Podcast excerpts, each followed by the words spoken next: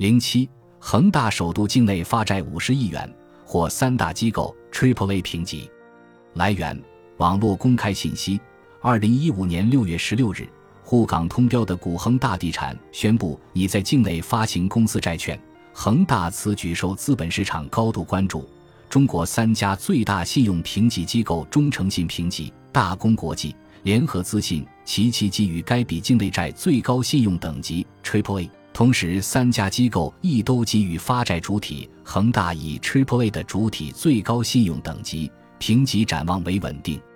以此次发债的恒大为例，三家机构同时授予 Triple A。中诚信评级认为其具有较强的成本及风险监控管理能力，公司多元融资渠道提升了公司的财务弹性。大公国际认为其布局广泛均衡，具有较强的适应和抗风险能力。联合资信则认为其销售多年持续增长，收入、利润、规模将进一步提升。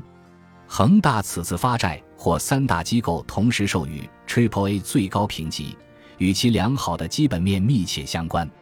统计显示，恒大从2009年上市到2014年，各项核心数据年年稳增，销售额年均增长66.8%。净利润年均增长百分之三百零一点八，核心净利润年均增长更高达百分之八百一十点三。最新业绩简报显示，恒大五月销售达一百六十七亿元，创有史以来单月销售新高，基本面持续向好。一位业内人士表示，Triple A 评级对企业的要求非常高，往往只有大型央企才能拿到，如中粮集团、中信集团。中国黄金、国家电网等，不过一般也只取得一家机构的 Triple A 评级。此次恒大可谓创造了中国企业信用评级的个案。各国监管机构对于信用评级都有各自的定义，描述稍微有点出入，但核心观点是一致的。信用评级是对信用风险的评估，包括对发行人主体和其发行的债务的偿债能力和意愿做出的评估。并使用特定意义的符号表达，评级符号最早是由穆迪在一九零九年推出的，其最高评级是 Triple A，最低是 C。随后，标普和惠誉推出了类似的信用符号。下表是标普全球评级对评级符号的定义和各评级公开发行人的代表。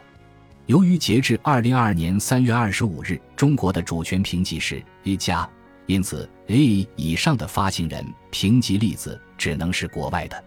特别需要指出的是，在标普全球评级体系里，美国的主权评级不是 Triple A。标普全球评级在二零一一年八月五日将美国的主权评级下调到 A 加，而穆迪和惠誉对美国的主权评级仍分别是最高的 Triple A 和 Triple A。这也说明了国际评级机构的独立性。不同的评级机构对发行人的信用看法可能是不一致的。市场上习惯上把 BBB 以上的评级叫做投资级别，BB 加以下的评级称为非投资级别，又称为投机级、高收益或垃圾债。这不是评级机构自己定义的。历史上，投资级债券是指银行监管机构和市场参与者认为适合金融机构的投资。后来，市场参与者根据不同级别的债券的长期表现，例如稳定性和违约率而区分出来。投资级别以上的债券的风险相对于非投资级别的要低，所以很多机构投资者在投资指引中规定，只投资于投资级别以上的债券。但投资级别并不意味着完全没有违约风险，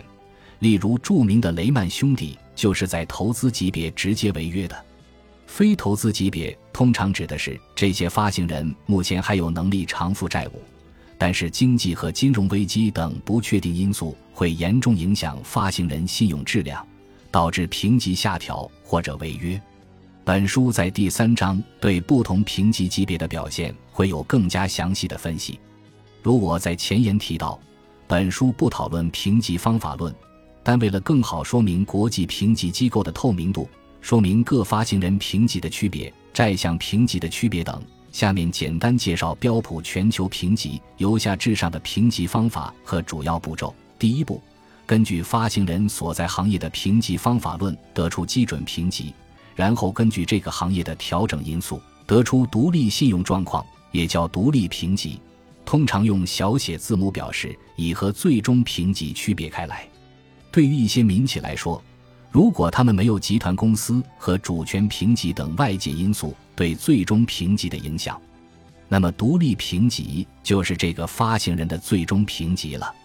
例如，腾讯的独立评级是 A 加，最终评级也是 A 加。第二步，对于国企和有集团公司的发行人，则需要考虑政府集团公司信用质量对发行人的影响。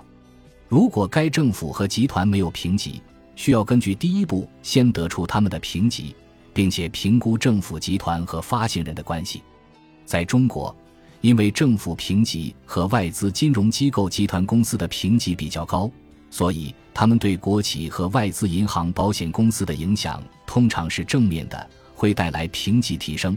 对于子强母弱的民企，那么发行人评级可能会受到集团公司负面的影响，使最终评级降低。最终评级报告都会披露独立评级和最终评级。例如，中国银行的独立评级是 BBB 加，最终评级是 A，提升了二级。又如，标普全球评级曾对阳光城上市公司的独立评级是 B 加，但阳光城被集团公司较疲弱的信用状况所影响，最终评级是 B。这家公司在2020年直接撤销了评级。第三步，根据发行债项资本工具的文件得出债项评级。对于银行发行的 AT1 资本工具，标普全球评级是以独立信用状况作为起点考虑债项评级的。例如，中国银行的高级债项评级是 A，由于其独立评级是 BBB 加，考虑到 AT1 资本工具的特点，它的债项评级需要从独立评级下调三级。最终，中国银行 A T E 的债项评级是 BB 加。我在这里分享几个在工作中经常被问到的评级案例，这些案例都非常有参考意义，而且体现了评级机构的原则和重要的方法论。